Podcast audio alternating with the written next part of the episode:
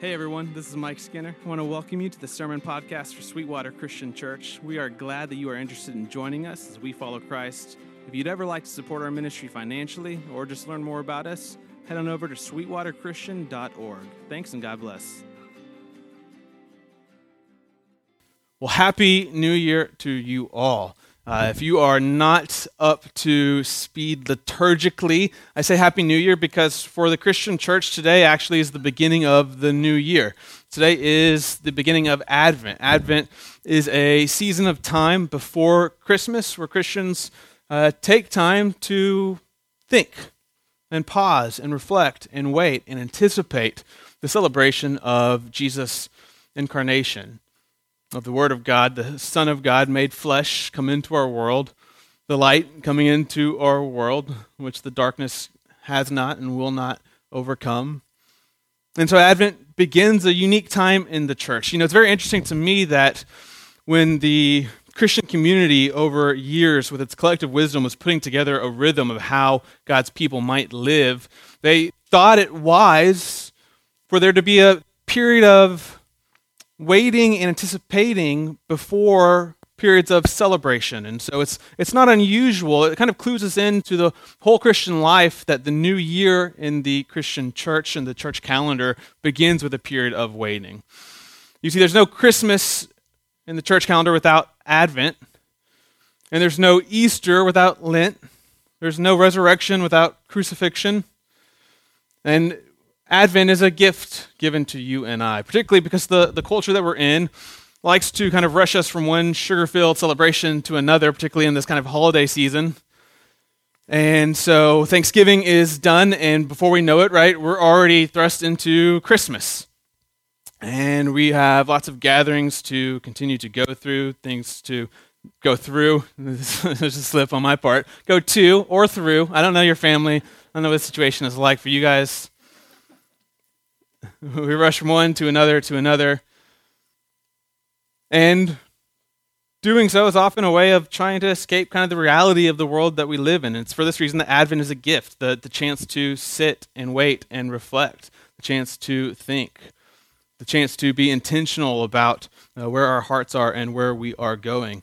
Um, the truth is, our culture kind of suffers from like a collective mania of consumerism around the, the holidays, and Advent um, cuts into that, it interrupts that, it invades that.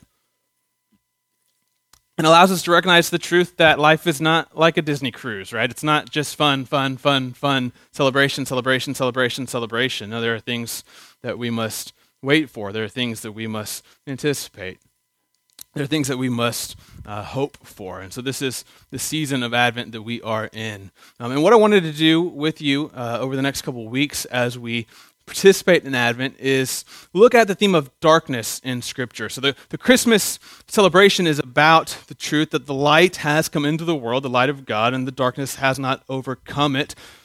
But Advent first bids us to recognize the truth that there is darkness and to think about this darkness and to explore this darkness and to perhaps even come to be familiar with or comfortable with this darkness in a way that we have not before.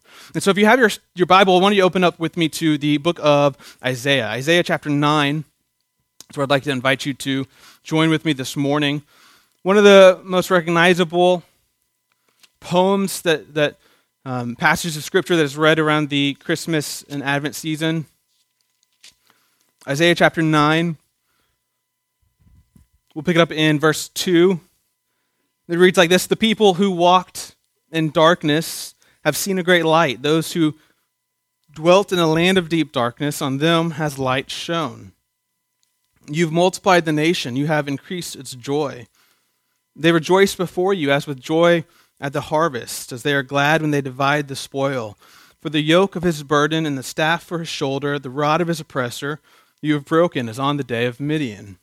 For every boot of the trampling warrior in battle tumult, and every garment rolled in blood will be burned as fuel for the fire. For to us a child is born, to us a son is given, and the government shall be upon his shoulder, and his name shall be called Wonderful Counselor, Mighty God, Everlasting Father, Prince of Peace. Of the increase of his government and of peace there will be no end on the throne of David and over his kingdom to establish it and to uphold it with justice and with righteousness from this time forth and forevermore. The zeal of the Lord of hosts will do this.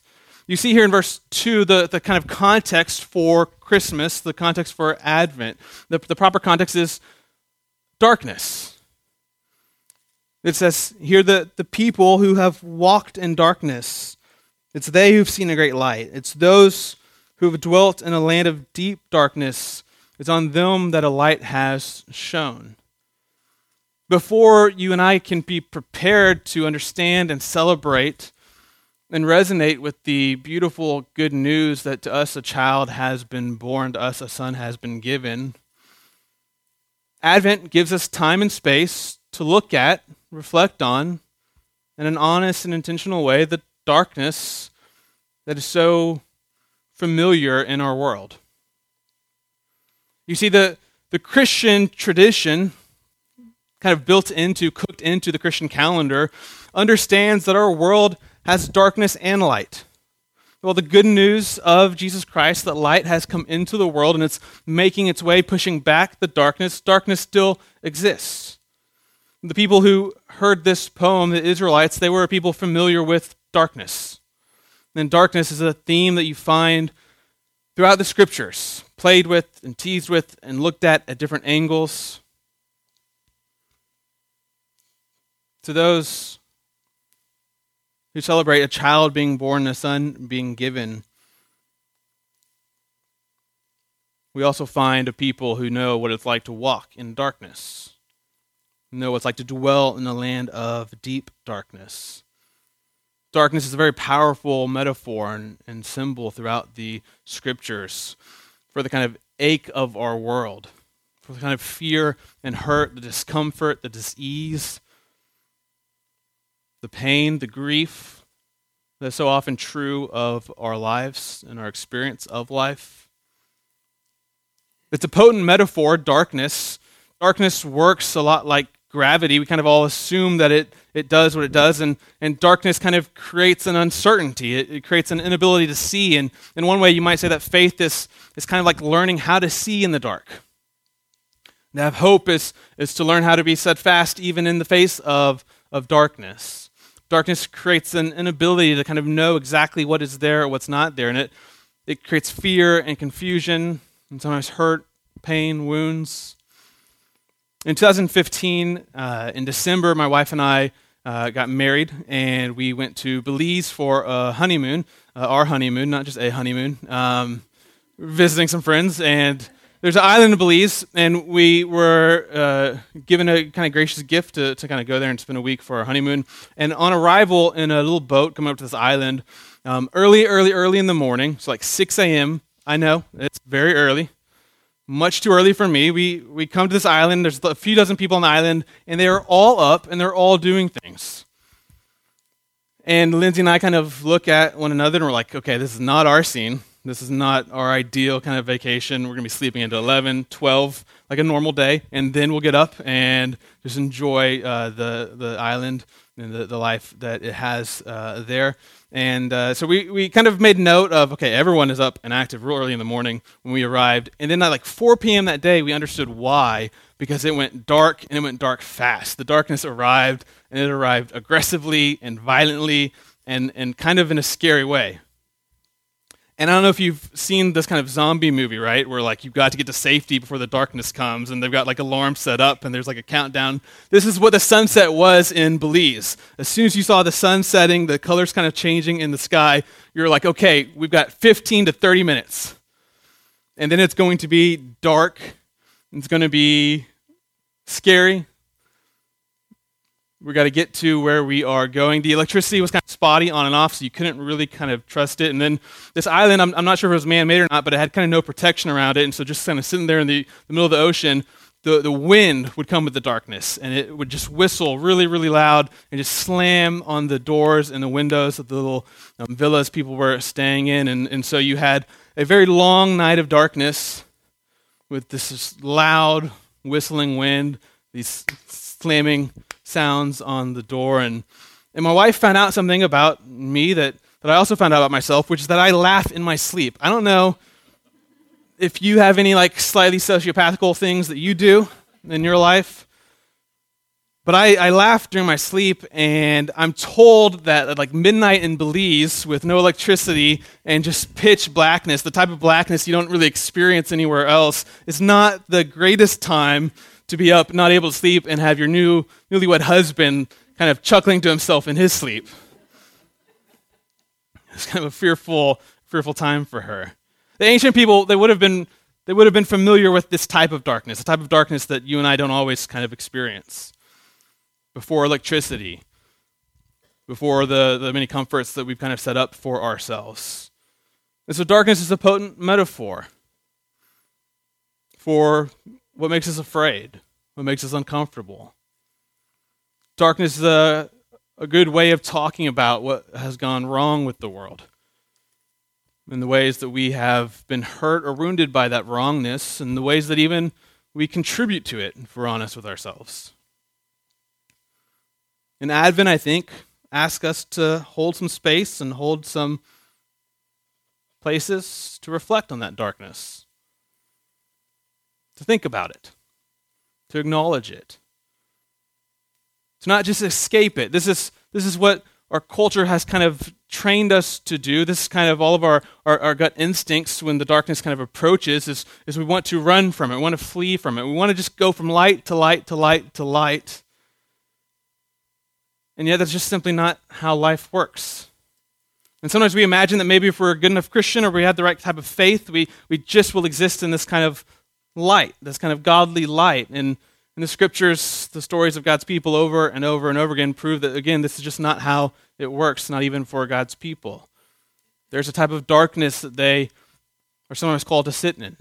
There's a type of darkness that they are sometimes allowed to experience. And if we're not careful theologically when we use kind of dualistic language like night and day and light and dark, what we can sometimes do is we can start to make the assumption that God is present with one and not with another.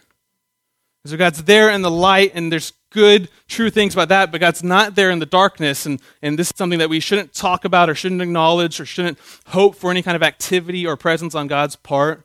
But this is not what we see in the scriptures when, when we're, we're, we're told about the darkness, when we're given examples of God's people walking through dark times. Advent says to you and I take time to allow darkness to do its work.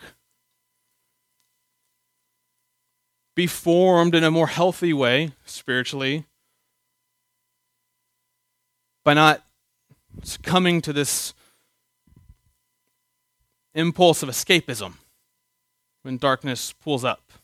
I don't know what your experience has been like in life, but mine has been one where darkness comes and goes. Barbara Brown Taylor, in a beautiful devotional uh, about walking in the darkest Christians, says that many Christians they, they would rather have what she calls a solar spirituality, where it's like the sun, right? And it's just light all the time, and we just run from the sunlight to the sunlight to the sunlight, and we never have to sit or experience the uncomfortableness or the scariness or the pain of the darkness.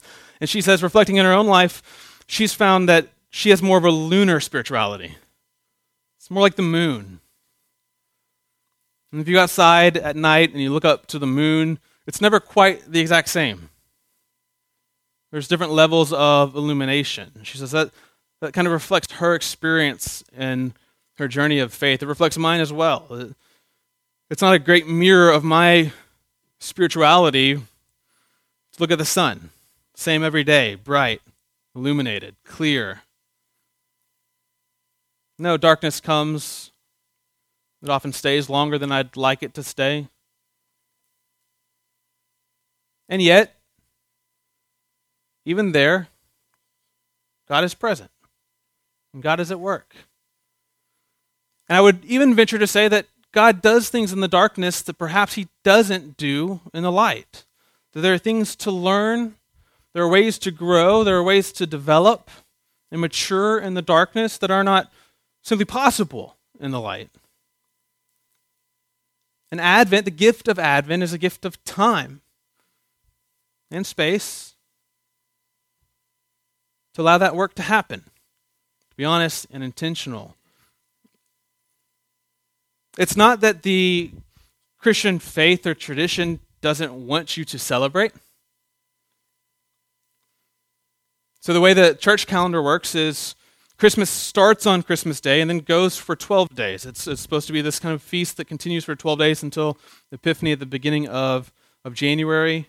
We want to recognize that there's darkness and there's light, and, and there should be a time and a place for both grief and joy, for, for pain and sorrow, and laughter and happiness. We should be cautious of a faith that wants to jump to Christmas without Advent, or, or wants to push through to Easter without Lent, or, or wants to live in the resurrection without crucifixion. If you flip with me to Isaiah chapter 45, just a little bit later on in this book, you get a really interesting picture again of darkness.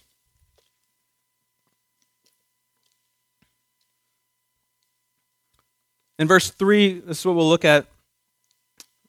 Cyrus, a, a king God is using or going to use, is being spoken to. But we receive these scriptures and, and receive these words. It, it, says this, verse 3, Isaiah 45 I will give you the treasures of darkness and the hoards in secret places, that you may know that it is I, the Lord, the God of Israel, who call you by your name. For the sake of my servant Jacob and Israel, my chosen, I call you by your name. I name you, though you do not know me. He says there are treasures of darkness that will be given to God's people. There are hoards in secret places. Why? For the purpose of knowing who God is, of knowing who it is who is calling our name, of knowing who it is who's beckoning us forward into the future. I want to suggest that, that even in times of darkness, even in times of sorrow or pain or confusion or hurt, that even there, there are indeed treasures to be found. There are indeed gifts to receive from God. I think darkness is a good shorthand way of talking about anything that, that frightens us, that we want no part of. Maybe because we don't think we have the capacity to deal with it, or we don't want to find out whether we do or not. And so this could be a relationship. This could be a situation in our lives. This could be some future. This could be some world event. And we do our best to ignore, to escape, to distract. But what happens when we, we do that is if we're not careful, it can have the effect over a period of time of really malforming us. If you, look at someone, um, you examine them kind of psychologically, what happens when, when human beings repress the drama of human life, particularly the more negative emotions, more negative experiences, when those things get repressed, it always ends up in a bad place. It almost never works out well for a person to not reflect, process, find some way of walking through and dealing with and communicating and sharing the wounds that they have received. And that's why Advent is a gift to us. Fear, I think, is the main thing when it comes to darkness. We think of darkness, we think of the nighttime, nightmares, caves, doubt, depression, loss, death. It's not knowing what is there. Uncertainty is a kind of a darkness that, that many people find unbearable. And in many ways, it's when our faith encounters a crisis, something we once believed or held true, something we once were firm about that we're not sure of anymore. It's when that faith encounters a crisis that we're plunged into, into darkness when our faith goes through a period of kind of deconstruction, where we have to kind of unlearn some things or root through and dig out some assumptions that we have made. And it feels like darkness and it feels like something we don't want a part of, and yet you and I, as people of faith, come to know that some of the best things that happen to us happen in some of the darkest of places. Sometimes some of the biggest hurts that we've had come from well lit rooms and well lit communities. I think a lot of people intuitively know it's, it's maybe not so wise to trust someone who hasn't suffered, or at least is not honest about the fact that they've suffered. I think that's even more true of Christians, of spiritual people. I'm not certain how trustworthy someone is who, who's not familiar with the darkness, who's never sat in it and allowed it to do its very unique work in their life.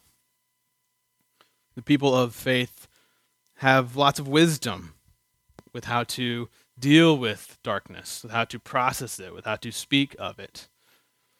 They come to learn, like a child growing up, that the darkness is not something they have no control over.